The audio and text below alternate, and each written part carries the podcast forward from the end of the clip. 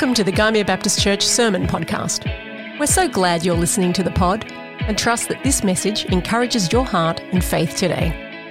At G B C, we're all about partnering with God in the renewal and restoration of all things, and it's our hope that through these sermons, you'll discover the life-changing power of Jesus.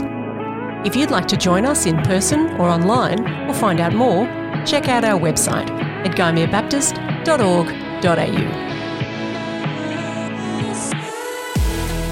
Good morning, church. Uh, our reading today is from Ephesians four, verses one to six. It's entitled Unity and Maturity in the Body of Christ. As a prisoner for the Lord, then, I urge you to live a life worthy of the calling you have received. Be completely humble and gentle. Be patient, bearing with one another in love. Make every effort to keep the unity of the Spirit through the bond of peace. There is one body and one Spirit, just as you were called to one hope when you were called, one Lord, one faith, one baptism, one God and Father of all, who is over all and through all and in all. Thanks, Tanya. Thanks, Bruce, for leading us in worship. Uh, and uh, as you've picked up, hopefully by this point in time, this is the launch not just of our ministry year, but also of our theme for the year, uh, which is our extraordinary life together. Uh, for those of you who may have read the e-news, I do a little piece in that each week, reflected a little bit on that uh, that theme uh, in, in this last week's e-news. It's an opportunity for us to consider how our ordinary and common lives, all the things that we hold together and in common, are made extraordinary by the call that God has placed upon our lives as a community of faith. And we want to be exploring this theme over the course of the year in a variety of different ways. So we'll keep coming back to it uh, from time to time uh, over the course of the year and exploring what it means for us to live this extraordinary life together. Uh, the theme itself kind of came out of a couple of uh, key areas for us. One is our strategic priority of belonging. Uh, we have three strategic priorities that came out of our discernment process of a couple of years ago. Uh, so we talked about spiritual journey, we talked about belonging, and we talked about community engagement. And those three things all kind of work together. Uh, as we follow after Jesus, I think there's a greater sense of belonging. And as we follow after Jesus and the invitation that he has given us to join in his work, and we do that together, we will be engaged in our community. But for this year, we really wanted to focus on what it means for us to be belong to this community of faith. Uh, we last year had some time as a senior staff in particular, and a number of you were involved in some of our thinking. We had an opportunity to be part of an adaptive capacity cohort through Fuller Seminary in the United States under the leadership of a fellow named Todd Bolsinger. And one of the things that we uh, identified as being something that we wanted to consider and think about was this sense of community, what draws us together, the sense of being unified together as a community of faith. Because if you've ever experienced community, like real community, like the unity that comes from being uh, connected significantly to other people in a project or a purpose, it's a pretty wonderful thing, isn't it? It's different than just having friends, which is wonderful in and of itself. It's different than having deep relationships, which is really important.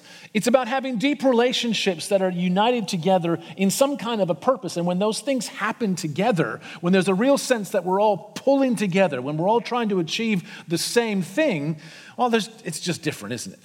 It's just kind of cool. Uh, and, and it transcends a lot of the troubles that we sometimes have in community. Uh, and and uh, today I want to reflect a little bit on this passage out of Ephesians four, where Paul waxes lyrical about the unity that we ought to experience as the community of faith. It's a wonderful little statement, isn't it? All the ones all wrapped up together, one body, one faith, one baptism, one hope, one Lord, one God and Father of us all, right? It's great, fantastic. But this is the unity that we ought to experience, not necessarily the unity that we do experience. Even in this passage, did you notice how Paul... Uh, opens this? He says to the group in, in Ephesus, be completely humble and gentle, be patient, bearing with one another in love. You don't say that to a group of people who are already totally unified, do you? If you're totally unified, we're good to go. I can just jump, jump right to verse four and remind you about how unified you are. But if you read through the rest of the epistle, it's very, very clear that Paul is addressing a group of believers who are not unified. They're not unified at all. I mean, these are the instructions to a group of people who are finding it hard to hold it together, wouldn't you say? Because we all know the value of being humble in bringing about unity, right? If if if you've all been parts of teams where there's been a know-it-all, really, really unhelpful for kind of being unified because they're always right, regardless of what everyone else thinks, right? We all know the importance of being patient to kind of, you know, work together. Because inevitably, in any group of people, there are going to be people who just irritate you, right? Maybe because they are fundamentally irritating or not, right? You need to be gentle. You need to be patient. You need to bear with one another in love. These are the people that Paul is talking to, to a group of people who are like, oh yeah, we need to do those things. People who need to be reminded, you need to make every effort to keep the unity of the Spirit through the bond of peace. You need to work harder at this, people.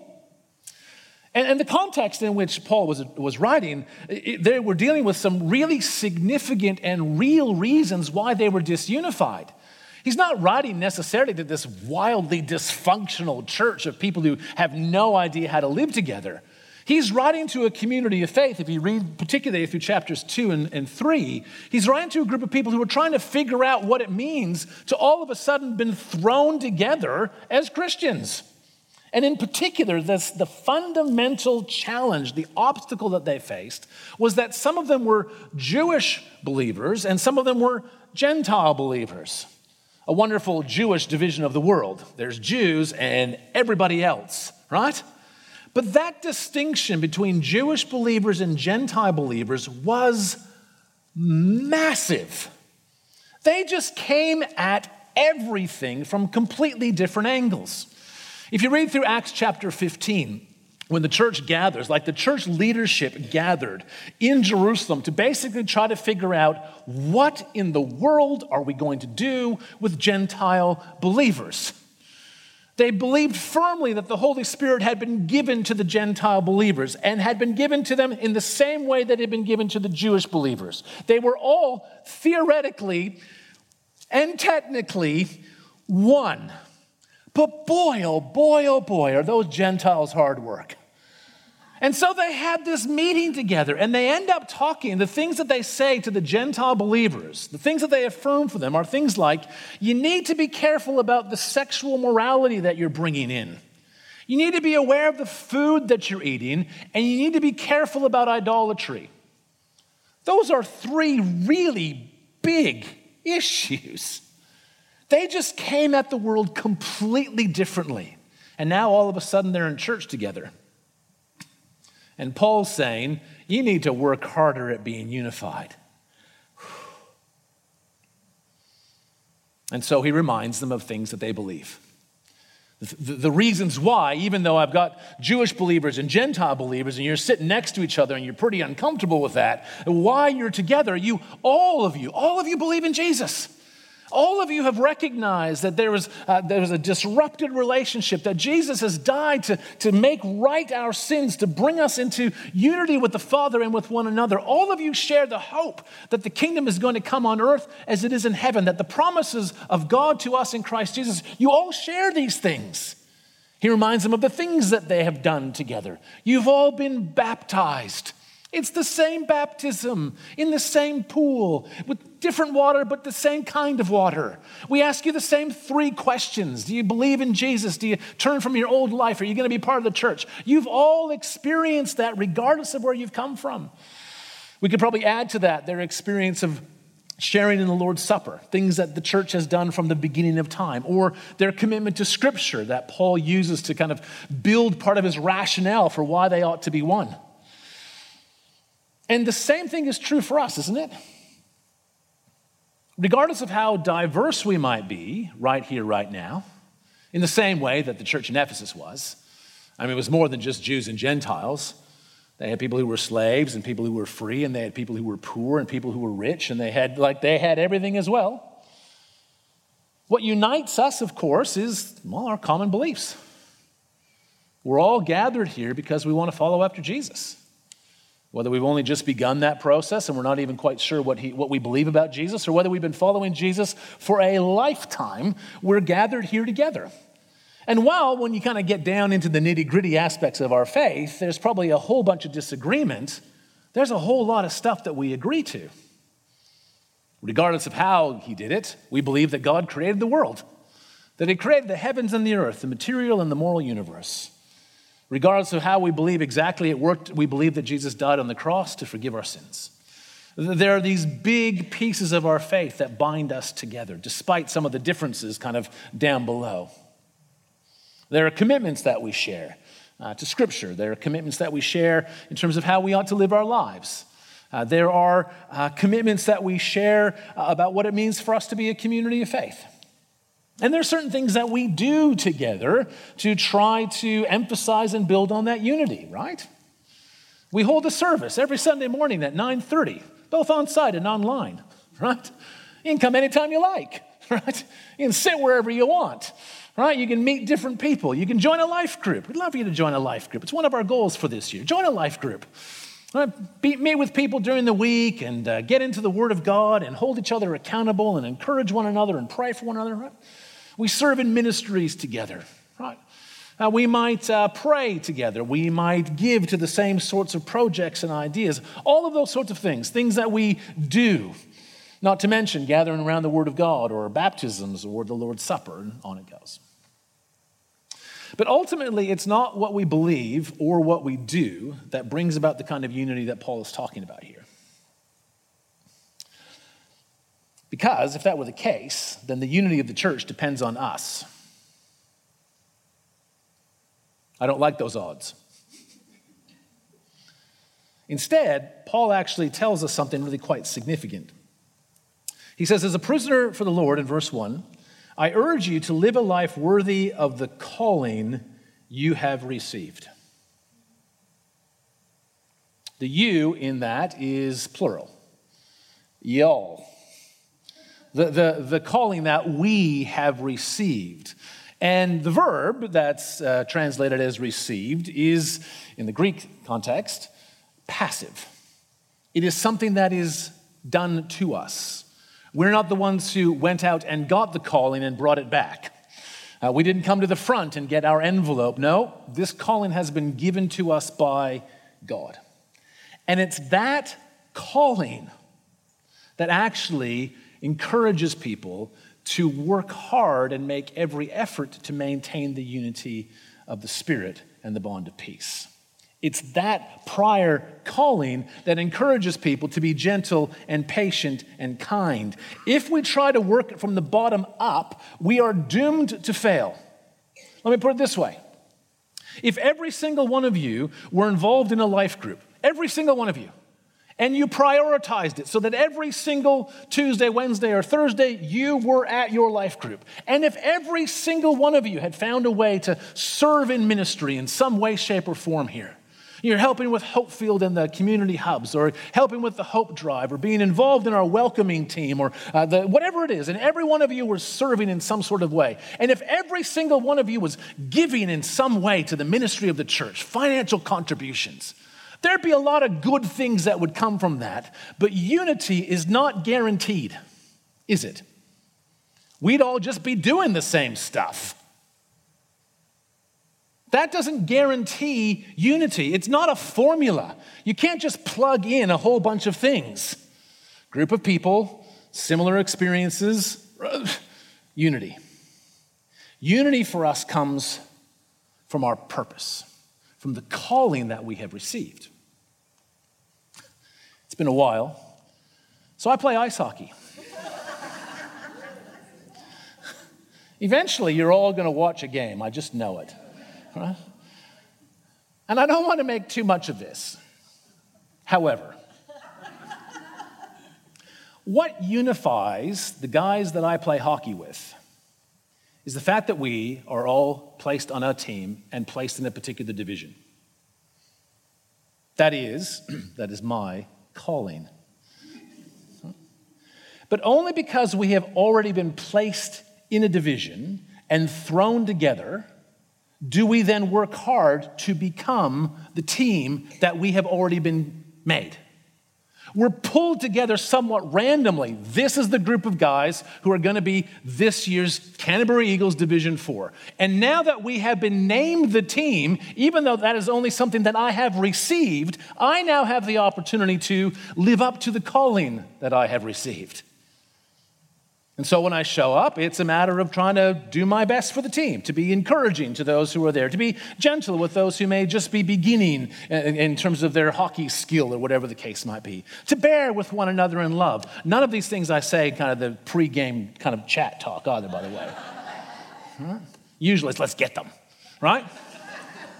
In love, right? But do you follow me on this? There's a prior calling that then it means that I act in particular ways to maintain that unity. If we get it wrong, we're going to be trying to become more unified together. That's just not going to work.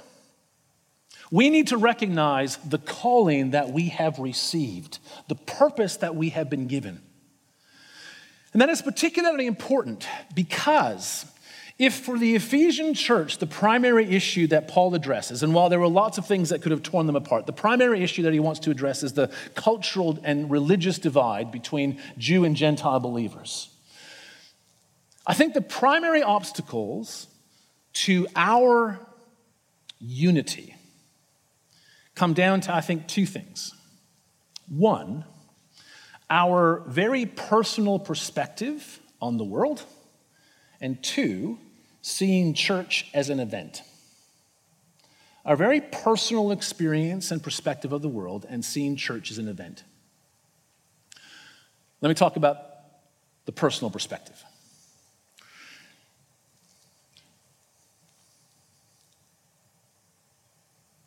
We are taught and conditioned to see the world solely through our eyes, are we not? In its darker forms, the two-headed monster of consumerism and individualism rise up together, don't they? And while I'm sure that we could talk about consumerism and individualism in the church, I want to choose, I chose on the word personal perspective because it's a little more neutral, a little bit less negative, right? Because we all know kind of the dark side of individualism and consumerism run wild. We can imagine what that looks like in the life of the, of the church, right? Where we show up in order to be served. What do I get out of this? It's very transactional. Uh, where we show up, and if things aren't if things aren't to our liking, we leave. Now, here's why I don't want to use individualism and consumerism is because most of you have been here for a long time. If there was something, you're either really easy to please, or you've decided that you're committed to this beyond just what's good for you all the time. You follow me on this? So I'm, I don't want to say that we're all individualist consumerists, although we are, because that's how we've been raised and shaped. But when we come into the church, we can then see the church through a very, indi- sorry, a very personal lens, where what we are doing here together still relates in a very significant way to who we are. Right, so we come to church in order that we might establish and maintain the friendships that we have with other people, which is a really legitimate reason to have friendships, right? And we meet with those people and we're encouraged by them and we get on with them really well. And maybe they're people that we have deeper conversations with where we might be encouraged in our faith, right? But part of the role of the church then is to help us grow as individual followers of Jesus. Where, you know, what does the message say for me and how can I apply this to my life? And we have that kind of very personal mission where what the church does is help us as mums and dads and as bosses and as children and as students and as neighbors and as retirees and as those who care for family and those who care for our elderly parents, like to help us do our thing wherever we might be. Which means that we are unified when we are together. Because we tend to see church as an event. It's something that we do. We talk about it all the time, don't we? Are you going to church? Yes, I'm going to church. I show up at nine thirty and here we are, right?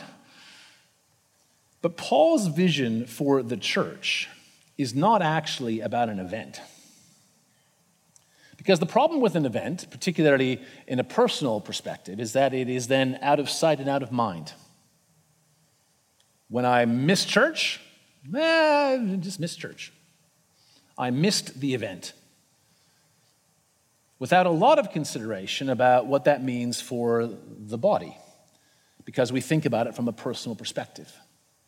And again, I, this is not me saying you all need to fix this. Like, this is us, because this is the context that we've been brought up in, that we've been influenced by, right?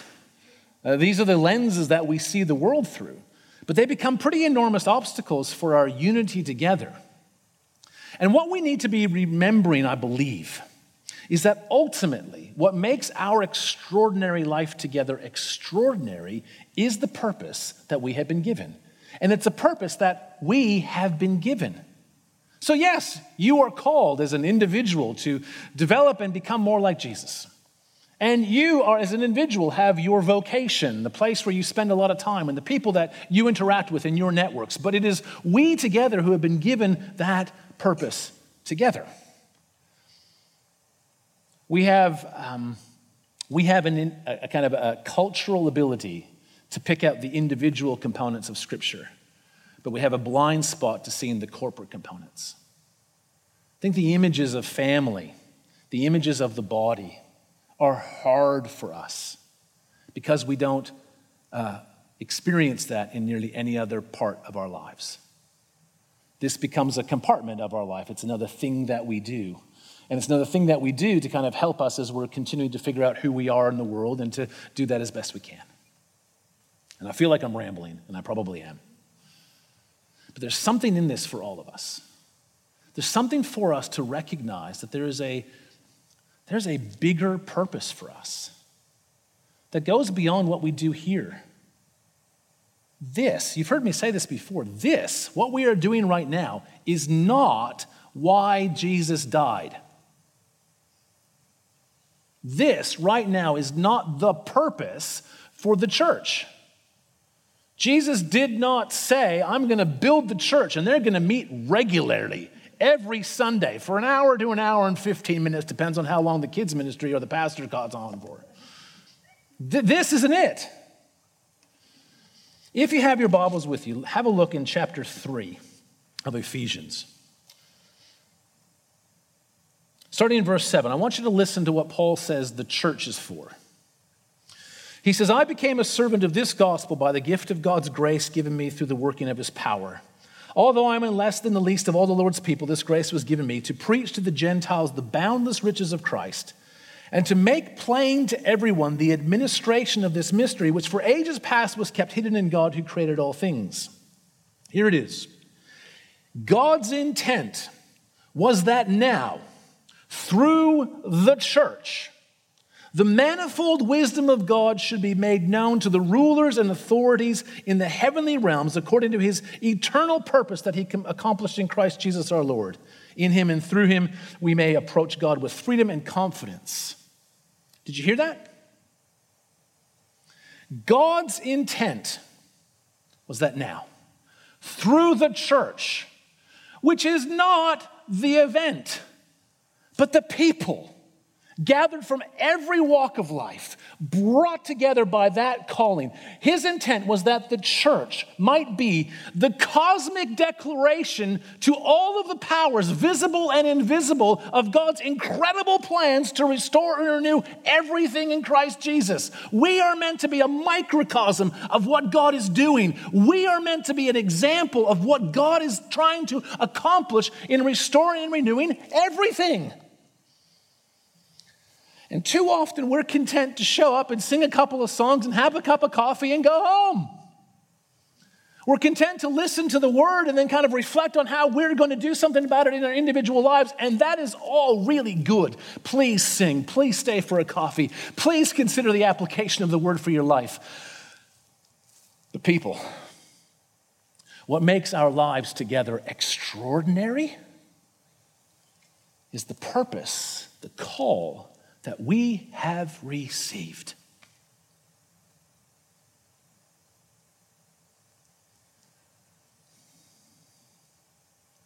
And I don't know what to do about it. Part of it is because I feel like, well, I'm swimming in the same sea you are. I don't know how to get away from the personal components of the way I've been raised. I don't know how to untangle myself from the whole consumeristic stuff. I don't know how to stop being individualistic. I don't know how to do that. But we're called to it because God's purpose was not to create rooms full of shiny people. It was to restore and renew everything in Christ Jesus so that the world might become, well, the home of the kingdom on earth. So we've got some goals this year. We'd like you to join a life group, and we're going to try to do some stuff around community, and we're going to explore what it means for us to pray together and be hospitable together and stuff. And I'm excited about those possibilities, and I hope that you get excited too, and I hope you get involved and engaged and that they're meaningful and significant. And at the end of the year, we have a better feeling of belonging than we did at the start. But what I want to keep coming back to over and over and over again this year is what makes our life together extraordinary. It's the purpose that God has given to us, that he's called us to. It begins when we recognize Jesus as our Lord and Savior and accept that forgiveness, but it doesn't end there. It starts there as we step into all that God has for us in Christ Jesus, that we together here at Gymea Baptist Church might be, well, a cosmic declaration to powers visible and invisible of God's mysterious purposes in Christ Jesus. How's that for a call? This is what we are about as a community of faith. And I would like to invite you to join me on disentangling ourselves from the personal and the individual and the consumer and try to figure out what it means for us to be the body of Christ, those called by God to join in his plans and purposes in Christ Jesus. That's all I got.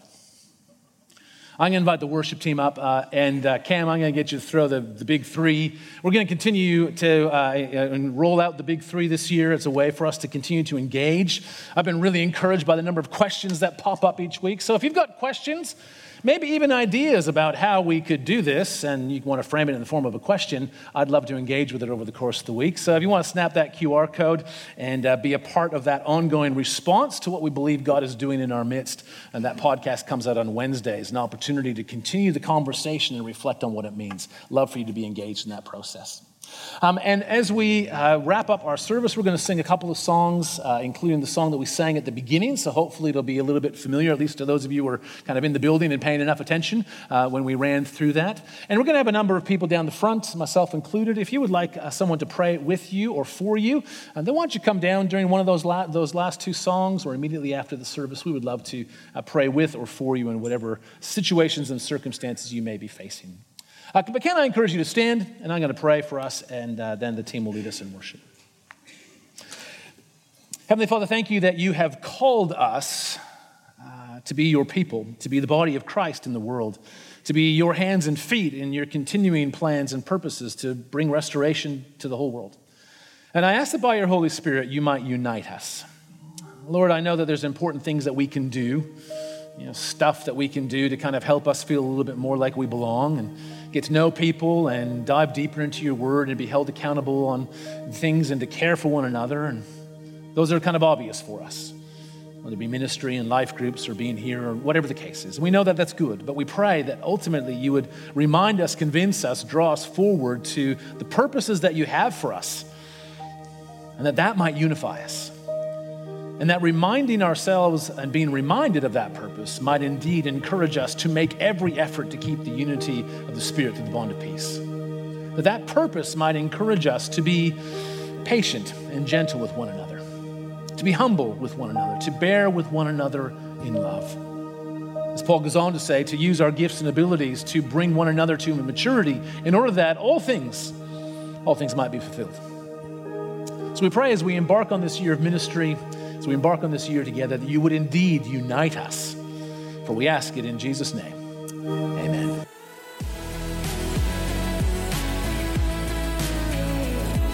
Thanks for listening to this sermon podcast. We hope you found inspiration and encouragement, and God used this message to speak to you. If you want to connect more with G B C, you can follow us on social media or contact us via our website. You can also get to know some of the people from our church community through the We Are the Church podcast. Real stories of real people sharing how Jesus has shaped and transformed their life. We pray you experience the transforming power of Jesus in your life and pray that God blesses you today.